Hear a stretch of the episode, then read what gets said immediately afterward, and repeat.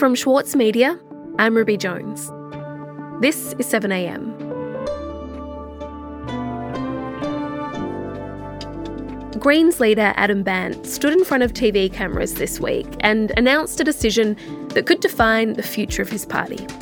The Greens will support Labor's climate policy after winning a series of concessions, even though it means new coal and gas projects will go ahead. And it doesn't meet the pleas of climate scientists around the world. So, what does the deal mean? Will it make a difference? And is something better than nothing? Today, national correspondent for the Saturday paper, Mike Seccombe, on why Australia's new climate policy is still behind the science. It's Wednesday, March 29. So, Mike, the Greens have now agreed to pass the government's signature climate policy, the safeguard mechanism.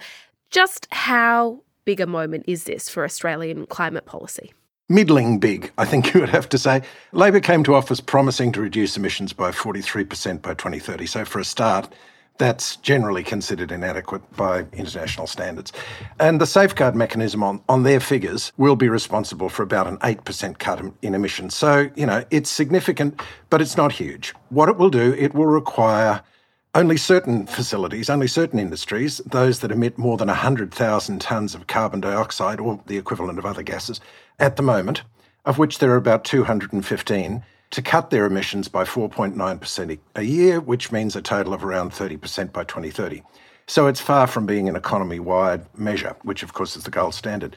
So it's significant, but it's not huge, and it's certainly not as good as what we had under the previous scheme by the Gillard government at the urging of the Greens, which was an economy wide carbon price. And of course, it comes at a crucial time if we're to avert climate disaster. We have to reduce emissions dramatically before 2030 to limit warming to 1.5 degrees. I mean, that was the clear message from the latest report from the Intergovernmental Panel on Climate Change, which was released last week. And it called for much more than what the government's proposing. And it was very dire. It said this could be the world's last slim chance to keep global warming below 1.5 degrees. So getting policy right is a huge deal. Mm. Okay, well, let's talk a bit about how this actually came together then, Mike, because for a while it looked like this might not actually make it through the parliament because Labor didn't have the support of either the coalition or the Greens, and it seemed like they might have to go back to the drawing board on this policy. So, what is the Labor government saying now about what securing this deal will mean? Ready to go?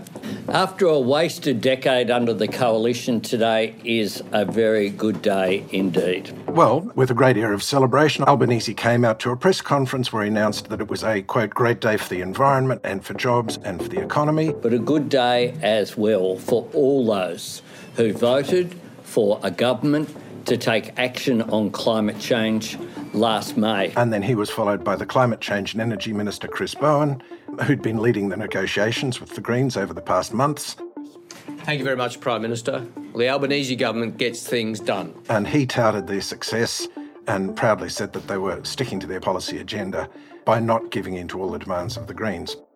Now, we always said we'd be happy to engage with the crossbench on suggestions and amendments which were one, in keeping with our election mandate, and two, in keeping with our policy agenda. And the things that I'm announcing today meet both of those tests. Now, of course, as he says, his job is to put it all into action.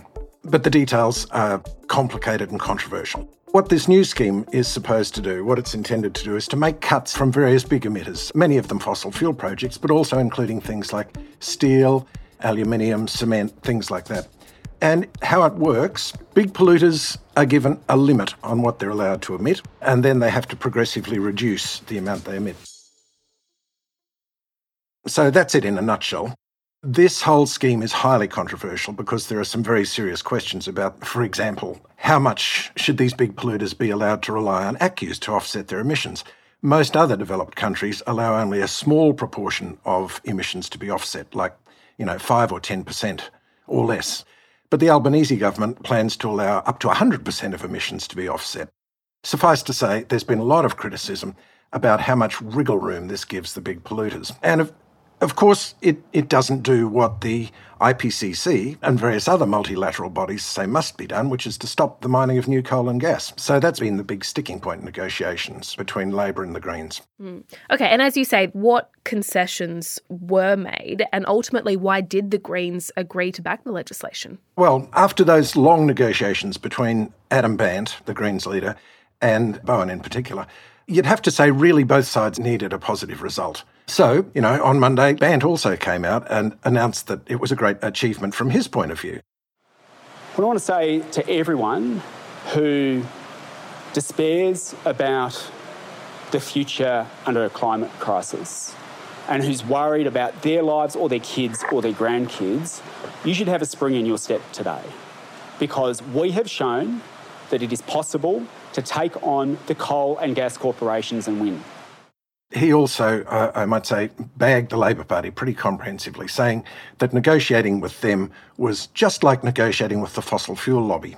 Labor seems more afraid of the coal and gas corporations than climate collapse. Labor seems more afraid of Woodside than global warming.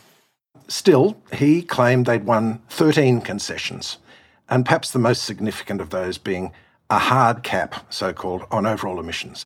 Under the new legislation, there will be a hard cap on pollution. New coal and gas projects that push emissions above that, as has been projected, including by the government, will now have to be addressed. It would be against the law for emissions to go up and the minister would have to act to prevent that from happening. So if it looked like there were going to be new projects that would exceed the cap, the minister could intervene and put the kibosh on them, essentially. The Greens also secured a commitment that all new coal and gas projects would have to be net zero in their operations from day one. And there were other concessions too, like a review of the integrity of the ACCUs, the carbon offsets, more money for the Powering the Regions Fund to help with the energy transition, and some winding back of the subsidies to fossil fuel projects. So they did get a fair bit. And Bandt's claim is that these changes would have the effect of preventing about half of the 116 proposed new coal and gas projects that are on the drawing board at the moment from going ahead. If he's right, that's a pretty significant achievement. And so that main commitment that the Greens were trying and have now failed to secure was for there to be no new coal and gas projects. And I mean, that wasn't just something that the Greens pulled out of thin air, was it, Mike? It's what the world's climate scientists have been calling for. They called for it again in, in the days before this deal was announced, didn't they, in the, in the latest IPCC report? The IPCC report was exquisitely timed, given that it came in the last week of negotiations between Labor and the Greens over this policy. And it was dire. I mean, the United Nations Secretary General, Antonio Guterres, portrayed this report as, quoting him, a survival guide for humanity and a, quote, how to guide to defuse the climate bomb. And the key part of that survival guide is that the world must immediately, immediately stop all new oil and gas projects and coal projects and any expansion of existing projects. So, this, they say, is, is essentially humanity's last chance to stop runaway climate change. The window is closing fast, so some very strong rhetoric and some absolutely devastating detail from the thousands of scientific studies that went into this report.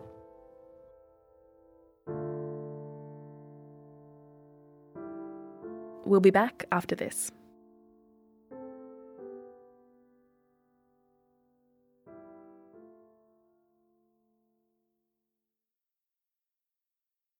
For longtime editor Winnie Dunn, there were a few rules she followed when writing her debut novel.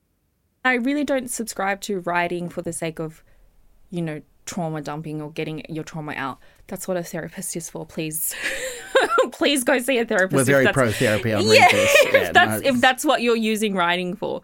I'm Michael Williams, and on this week's very therapeutic episode of Read This, I chat with Winnie Dunn.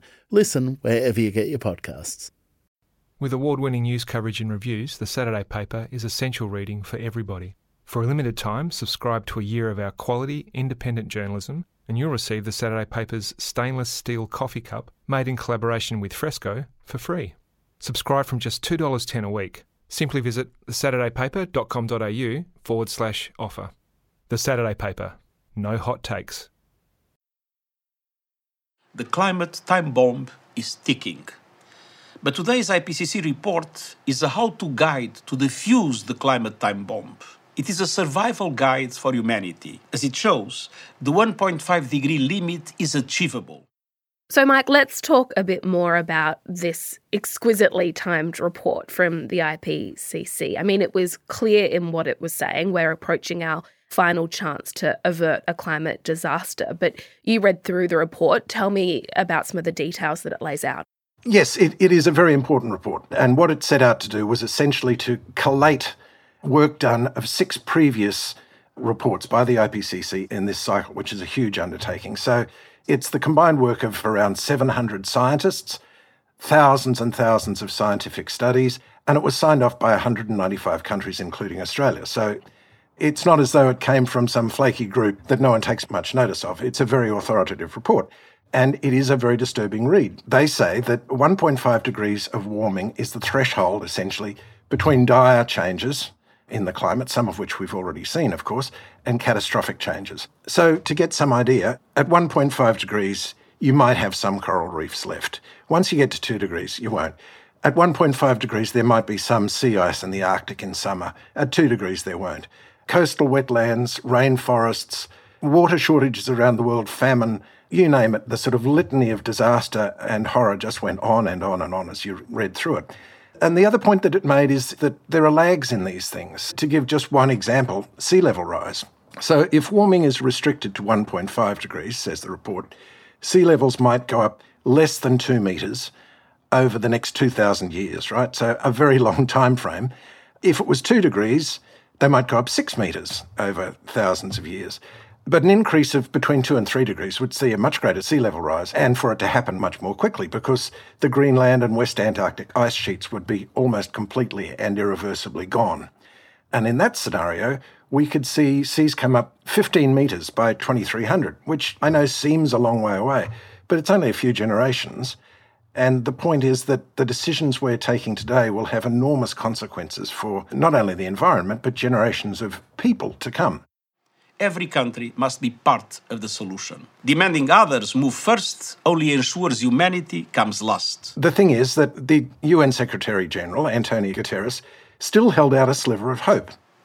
This report is a clarion call to massively fast track climate efforts by every country and every sector and on every time frame. In short, our world needs climate action on all fronts, everything, everywhere, all at once. And he said that to limit warming to 1.5 degrees is still achievable, but it would take, and quoting him again, a quantum leap in climate action.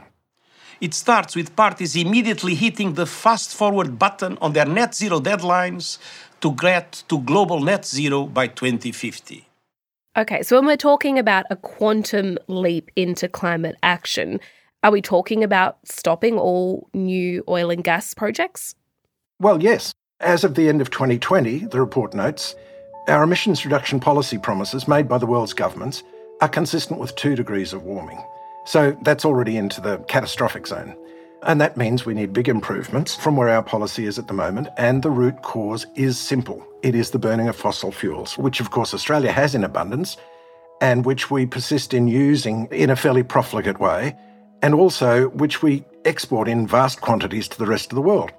When I say we're profligate users of fossil fuels, let me just give you a statistic. In 2022, the average Australian was responsible for the emission of 18.9, almost 19 tonnes per capita of carbon dioxide. That's according to the government's own figures. Now, this makes us among the very worst in the world, worse than Canada, worse than the United States, worse than all of Europe. Just a few petro states in the world are as bad as we are. Even with the kind of reductions that the government is foreshadowing, we're still going to be among the worst leaders of developed countries must commit to reaching net zero as close as possible to 2040, the limit they should all aim to respect. This can be done. Some have already set a target as early as 2035. Our current policy of a 43% reduction by 2030 looks big if you compare it with the 28% target that we had under the Morrison government but it's well below what the IPCC and the experts say is needed. The acceleration agenda calls for a number of other actions. Specifically, no new coal and the phasing out of coal by 2030 in OECD countries and 2040 in all other countries. And the IPCC is absolutely clear all countries need to stop funding for coal and phase it out. And we need to redirect the subsidies that now go towards fossil fuel production into the production of renewable energy. But the safeguard mechanism with the Green support, it clearly doesn't meet that, does it? I mean, at best, Adam Bandt conceded that it would really only stop half of new fossil fuel projects. So, what kind of reaction are we seeing from environmental groups? How are they weighing up a policy that does take some action on climate, even if it, it isn't the action that the UN says is needed? Well, um, the reaction of most environment groups, I think, is that something is better than nothing. I mean, that's the essence of it. In fact, part of the conflict in this was not between Labor and the Greens, it was between the Greens and conservation groups, it was between people who, who want more ambition. Bob Brown, for example, the former Greens leader, flamboyantly quit the Australian Conservation Foundation, of which he had been made a life member, on the basis that they were encouraging the Greens to wave through the government policy.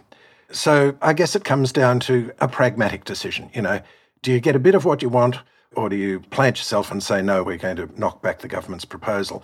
So, what Bandt is saying is, we've got part of the way, now we just have to redouble our efforts. And I think that's where most of the conservation organisations have ended up. I would think that, in a way, a more significant reaction is that from the fossil fuel lobby. That gives us a good clue to how serious they think the changes are. And to date, their reaction has been pretty muted which I think would seem to suggest that they think that what's gone through is actually pretty weak. All I can say is, you know, something is better than nothing, and this is a fair bit better than it would have been had the Greens and various Senate crossbenchers, particularly David Pocock, managed to wrangle out of the government. Sure, but at the end of the day, there will be new coal and gas developments under this deal. So have the Greens departed from the science here? Are they now voting for something that won't be in line with what the IPCC is pleading for? Well, clearly they are. Um, but Bandt says um, the focus now is on fighting every single new coal and gas development. So, despite voting for the mechanism, the message is essentially we live to fight another day and we will continue that fight. Mm, yeah. I mean, it's interesting, though, that after an election which, you know, was a huge climate election. There were more Greens, more independents voted in than ever before. But it seems like the best we can do now is a policy that doesn't go as far as what the IPCC is calling for, is behind other countries around the world in terms of what it's promising. So, is it disappointing that this is the response of our political leaders to a massive climate vote? Well, I do think it's disappointing. I mean, that's my personal view. I think it's disappointing.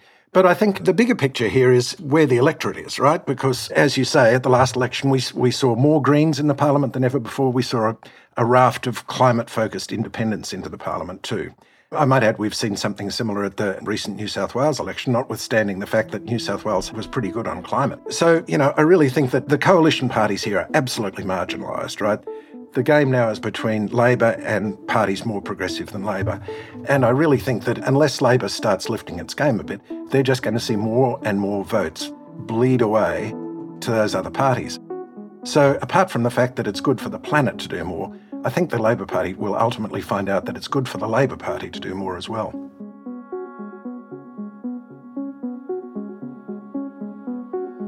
Mike, thank you so much for your time. Thank you.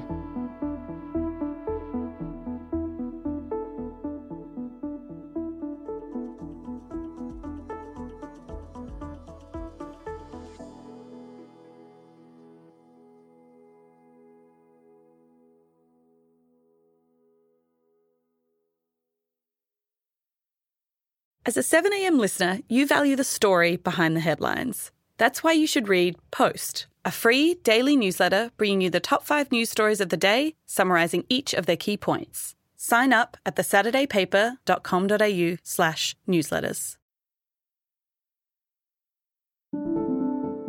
Also in the news today, Oliver Schulz, 41, has been granted bail after becoming the first Australian to be arrested and charged with the war crime of murder.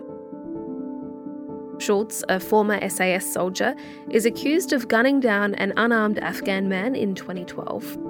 A trial is unlikely to begin until 2024 or 2025. And Israeli Prime Minister Benjamin Netanyahu has delayed the contentious judicial overhaul plan that brought tens of thousands of protesters onto the streets over the weekend. The plan would allow the government to control the body responsible for electing judges and would authorise Parliament to override decisions of the Supreme Court.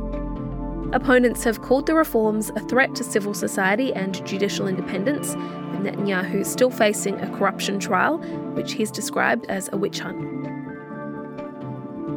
I'm Ruby Jones. This is 7am. See you tomorrow.